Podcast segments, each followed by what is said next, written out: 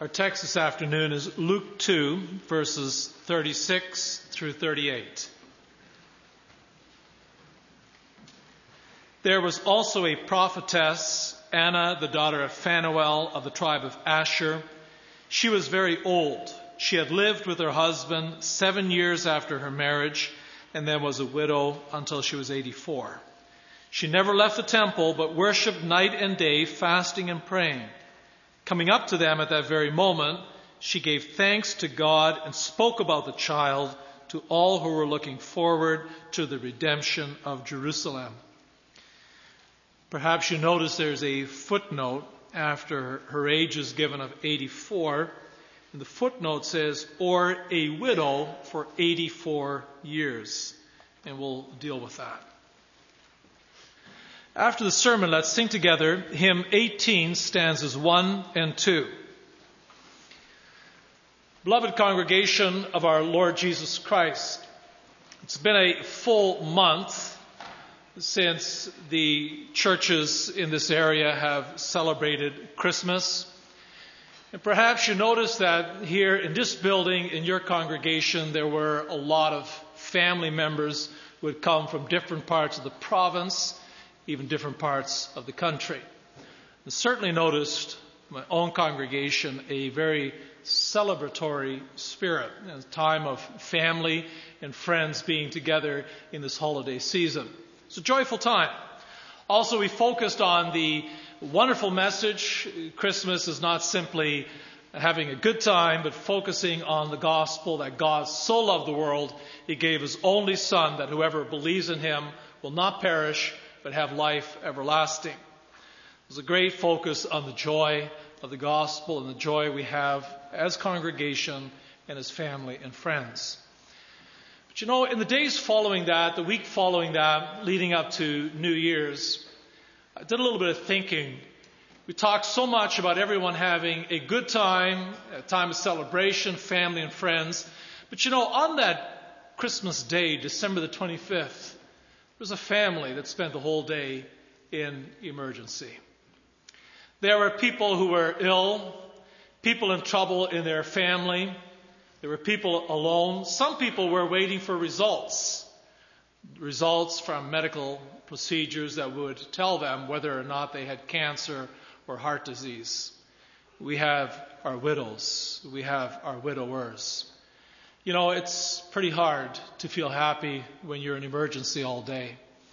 Sometimes for a widow and a widower, particularly it's in the Christmas season when everyone else seems to be having a good time together, that they more acutely feel their loneliness. Not everybody's happy. Not everybody's having a good time. And then you wonder, but do we all still have the same joy? When you've been a widow for many years and the the loneliness seems crushing. Are you still happy? Can you still be joyful? And the answer is, of course, deep down you are, and you have to be. In fact, it says in Ecclesiastes, the preacher says in Ecclesiastes 7, it is better to go to a house of mourning than it is to go to a house of feasting. When everyone's having a party and everyone's celebrating, you tend to focus on the party and the good times you're having together, food and drink. But it's when you're hurting, when you're grieving, maybe even attending a funeral, that you begin to think of the deeper things, the more important things, your relationship with God and where your journey is taking you into eternity. And you feel that much more keenly how important it is to know Jesus Christ as Lord and Savior.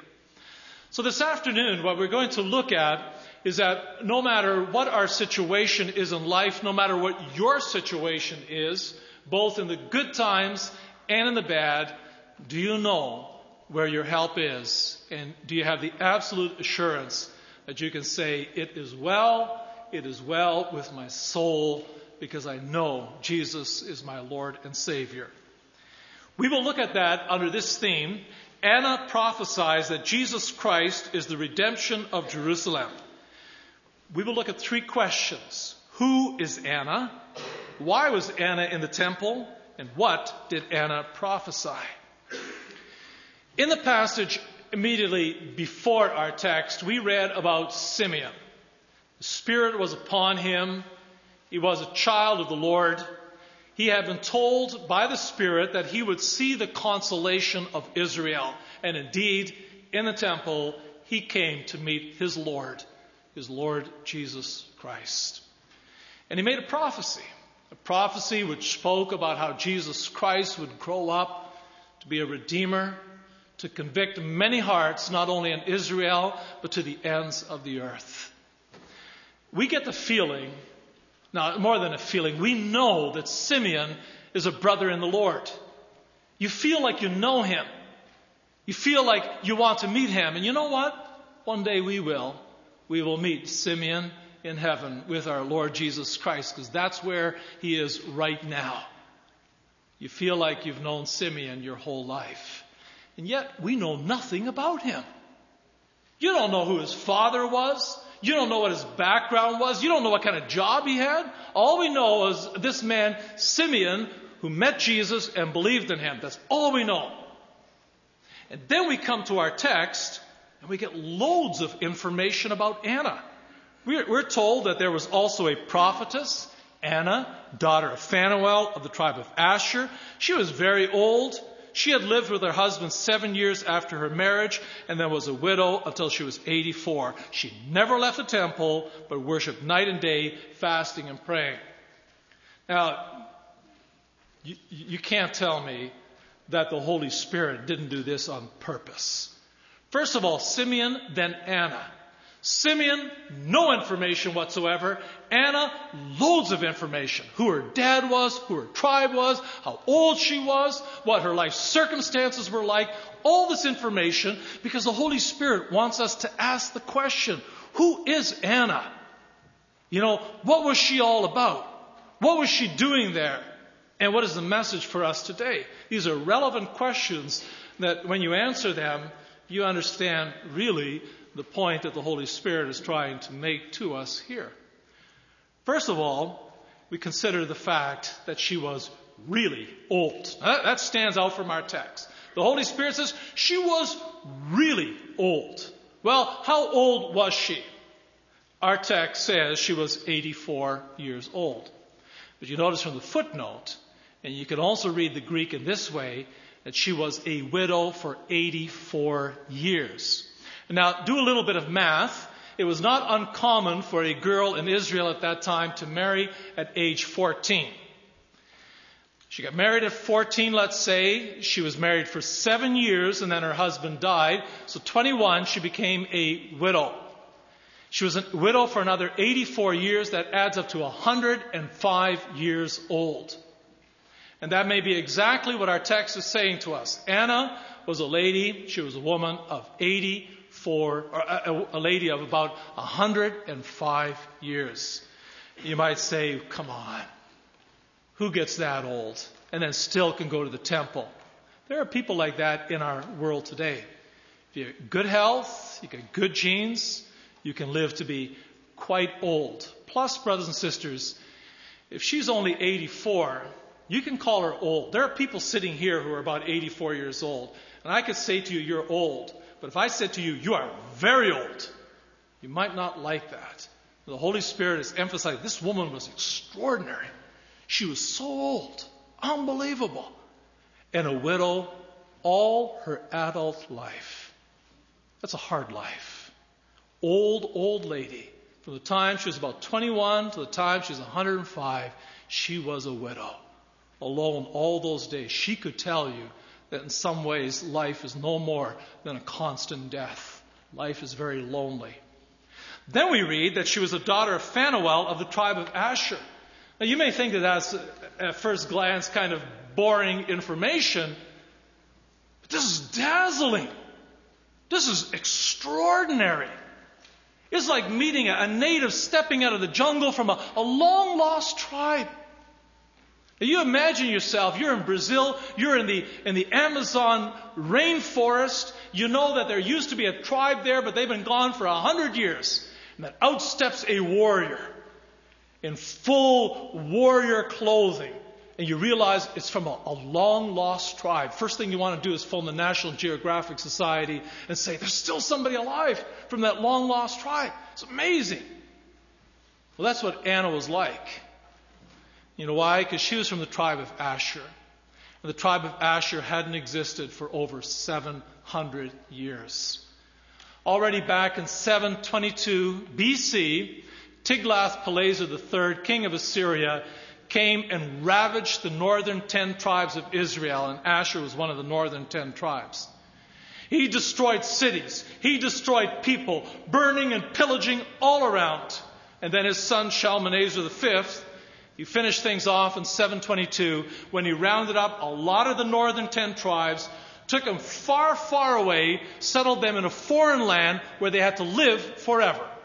And he brought foreigners into the northern part of Israel, made them marry with the remaining people. So that was the end of the northern ten tribes of Israel.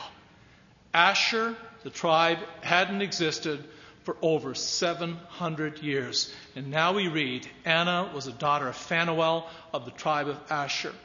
That reads like typical Old Testament genealogy. Here's Anna, daughter of Phanuel of the tribe of Asher. In other words, against all odds, in the midst of darkness, there was at least one family from the tribe of Asher which still existed, still believed, clung to the fact that the seed of the woman, the son of David, would one day come to be a savior, savior of the world.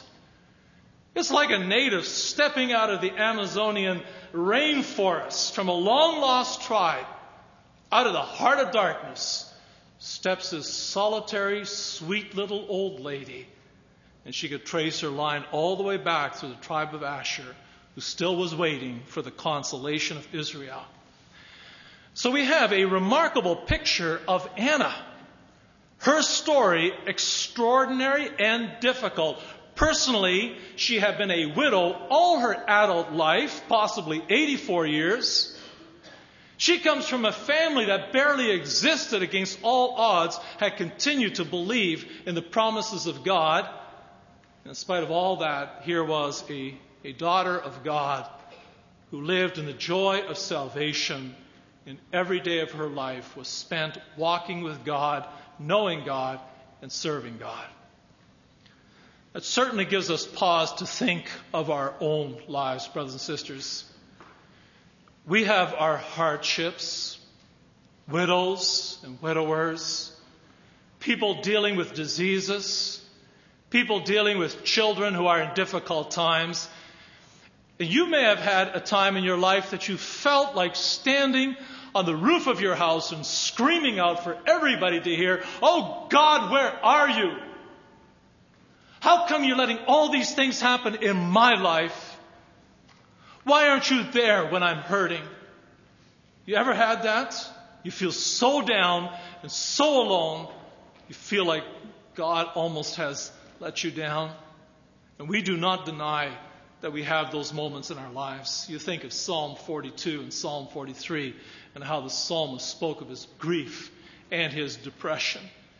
You know, if you've been a, a widow for many years, that, that is a lonely, lonely life, and there's not one of us who can take away that loneliness no matter how many times you visit. And yet, brothers and sisters, even in our darkest, most forlorn, forlorn moment, when tears seem to come that they're enough to fill a big bucket. Can we not say deep down, and yet I have the joy and I feel rich in my Lord Jesus Christ? Even like Zacchaeus, the tax collector, who couldn't believe that Jesus Christ would notice a wretched sinner like him, and how joyful he was to, to know that Jesus Christ loved him, would come to his house and, and break bread with him. Is it not true that even in our most difficult moment, deepest sadness, deepest frustration, that we can say, it's hard. Life is hard. But this I know. Jesus is my Lord. And if I have that, then I am rich. I'm happy beyond anything that I could describe. I feel like the apostle Paul in Philippians 3. What is more, I consider everything a loss compared to the surpassing greatness of knowing Christ Jesus my Lord, for whose sake I have lost all things. I consider them rubbish that I may gain Christ. when Jesus is my Lord and my Savior, then I am the richest man in the world. That's something that Anna has made very clear to us in her life story and circumstances. That brings us to our second point. The question that we might have is, what is Anna doing in the temple? And we read, she never left the temple, but worshiped night and day, fasting and praying. Now, that doesn't mean she was in the temple 24 7. Anna would have to go home to eat, to sleep, to wash, do all the things that everybody else does. But the point is, every day she went to the temple. And she spent many, many hours there every day. This is where she wanted to be. We read she was praying and she was fasting.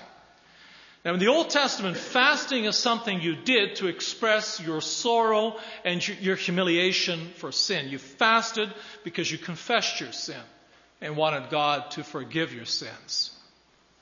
Now, you would say, why would Anna have to fast so much?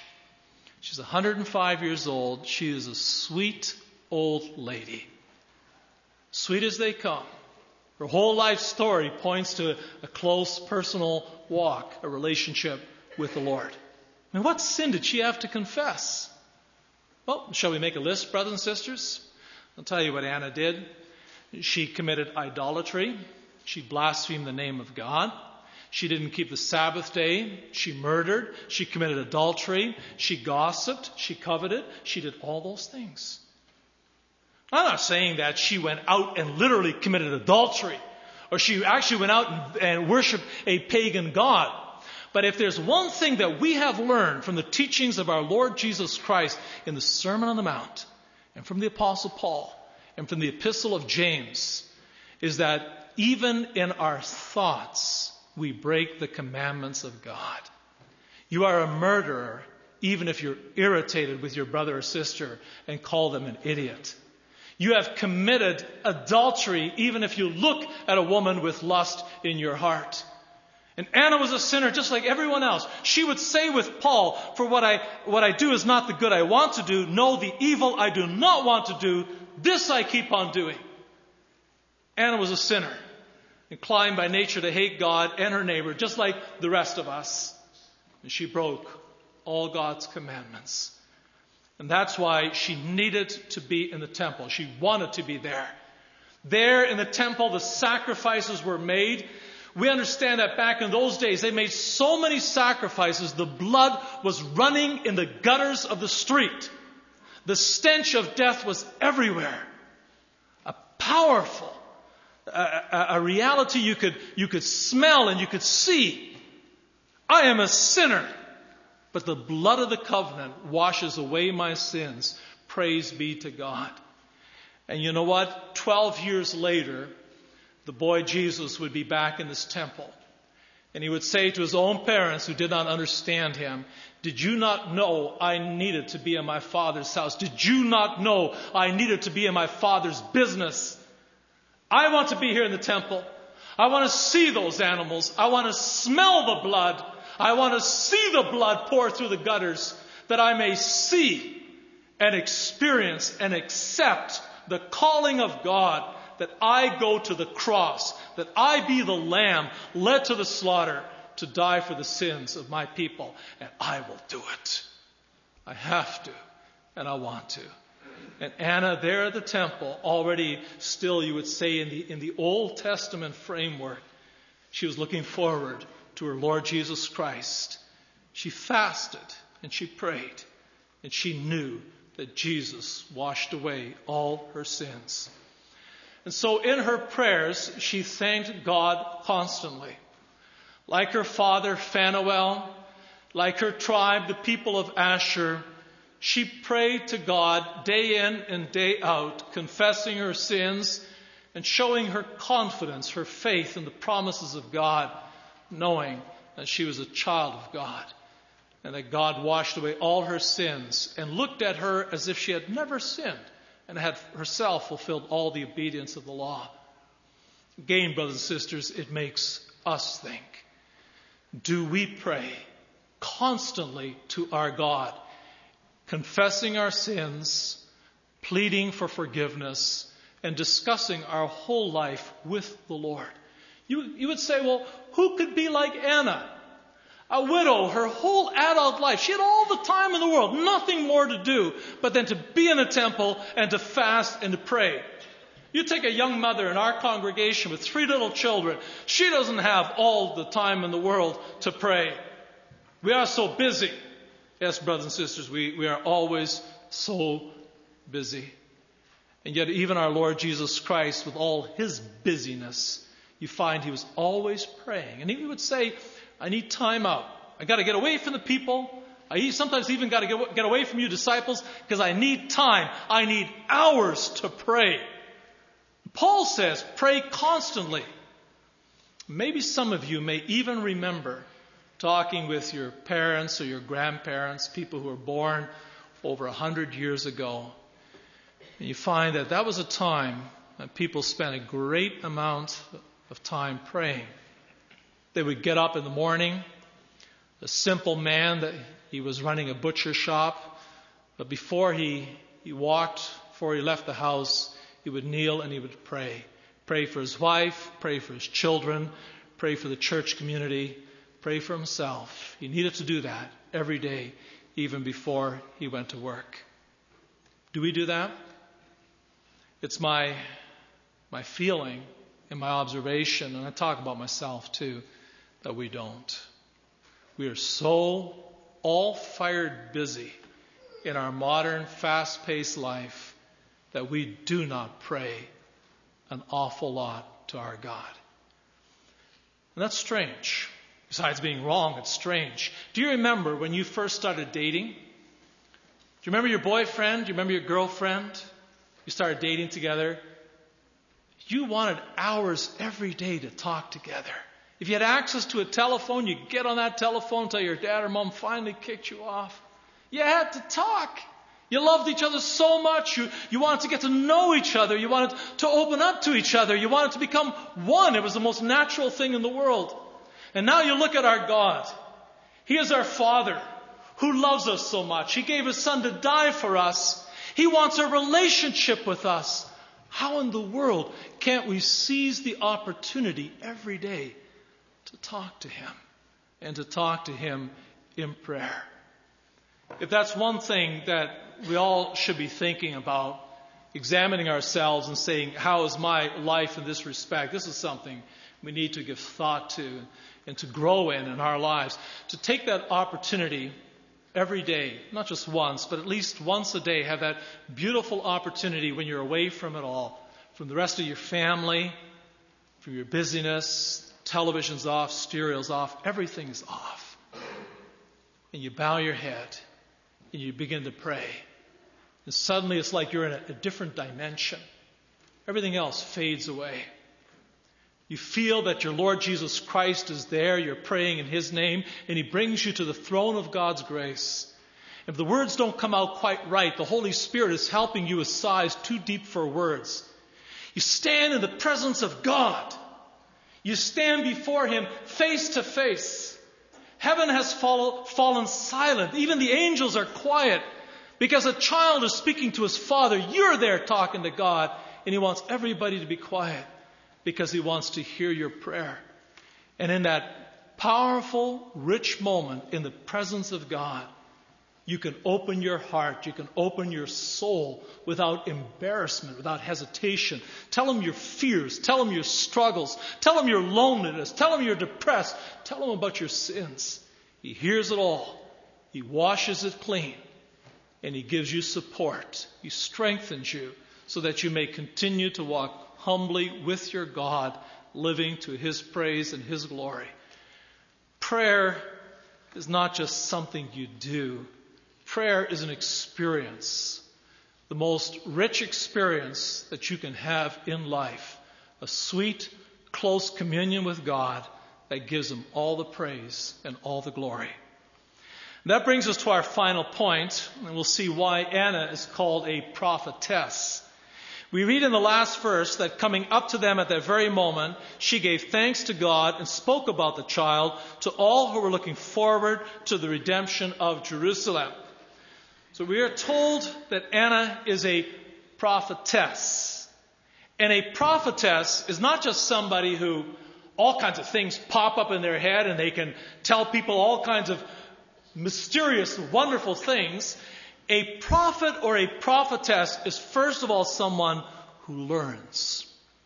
And Anna, old lady that she is, she has been learning all her life. She already learned from her father Phanuel about the promises of her covenant God.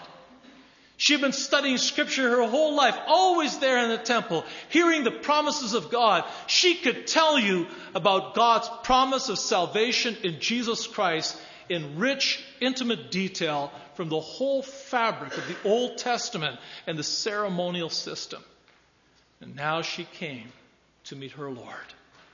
Old lady came to meet the baby who was Jesus. And she knew this is the one, seed of the woman, son of David, son of the living God, who would grow up, who would go to the cross and pay for all her sins so that it was indeed well with her soul and well with her body for eternity.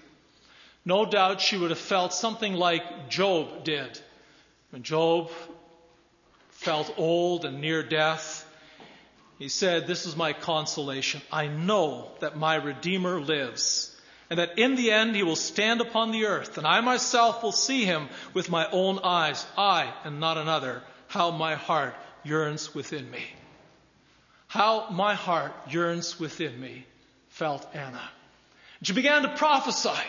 She began to prophesy of the redemption of Jerusalem. And we should not sell that short to think, well, the redemption of Jerusalem, what does that mean? And is this only for Jerusalem? You know, as a prophetess, she understood that Jerusalem at that moment was the center of the world, and the gospel was to go out to all tribes, tongues, and nations.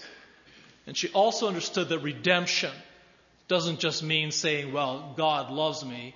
Redemption means to buy people with the blood of the Lamb.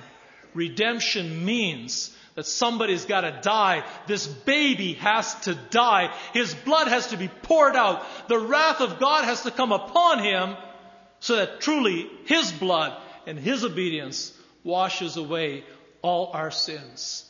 And she could proclaim that gospel already to her own people. And you think, brothers and sisters, at this time, people of Israel were in dire straits. There hadn't been a prophecy in over 400 years. 400 years of darkness, walking in darkness, the people of God, because there were no more prophecies. And you had the scribes and the Pharisees with their perverted sense of truth and salvation. People didn't just walk in darkness. They were walking with chains on. They were behind prison bars, longing to see their chains broken longing to see the doors of their prisons smashed apart, to know the joy, the real joy of having your sins forgiven and to be adopted as a child of God. And Anna came with that gospel. She says, My Redeemer lives. He's here, people. The love of God is manifested in this child, our Redeemer. Follow him. Watch him. Listen to what he says. Look at what he does. He will die for your sins and you will know that in him you are free. You are children of God and heirs of life everlasting. That prophecy of Anna still speaks to us today. We also might have our chains and our prisons. Widow, widower may at times feel very alone. Someone seeing their children seriously hurt or maybe wandering away from the Lord feel crushed and feel devastated. People are living with depression. You might not see it. They always get a smile on their face. But in their hearts, there is a deep, crushing sadness. People having to live with abuse in their lives. These are their chains. These are their prisons. And then there are our sins the things we have done, the shame that we have committed, maybe something that we did 40, 50 years ago still haunts us. But then we know that our Lord Jesus Christ has taken all our sins and all our shame and all our hurt upon himself. And when we listen and we look to him and we believe in Jesus Christ as the great gift of God, God's love to us, we'll know the sweet joy that his blood washes away all our sins. Doesn't matter what you've done or how often you've done it. Can be washed away in the blood of Christ. And in our loneliness and in our concerns, we don't bear it alone. He takes all our anxieties and all our burdens and makes them light. It becomes possible to walk through life, even shouldering, shoulder, having on your shoulder a tremendous burden. It becomes light. And I know what I'm talking about. Experiencing myself in my own family, with my own daughters. It's so crushing. But you begin to realize that life is so short. And if you have broken bones, if you have something that's happened to your brains, if you're lonely, if you have a struggle, you know, these things are short. They become light compared to the surpassing worth of knowing Jesus died for my sins. God loves me. And it's just a short journey, just a short journey before I will see my Lord Jesus Christ again. Return for us on the clouds of heaven. Take us to a world where He will wipe away every tear from our eyes. We'll never know loneliness. We'll never know hurt. There'll be no broken bones. There will be no abuse. There will be no sin. But the perfection and the joy of a people living with their God to His praise and His glory forever. Amen.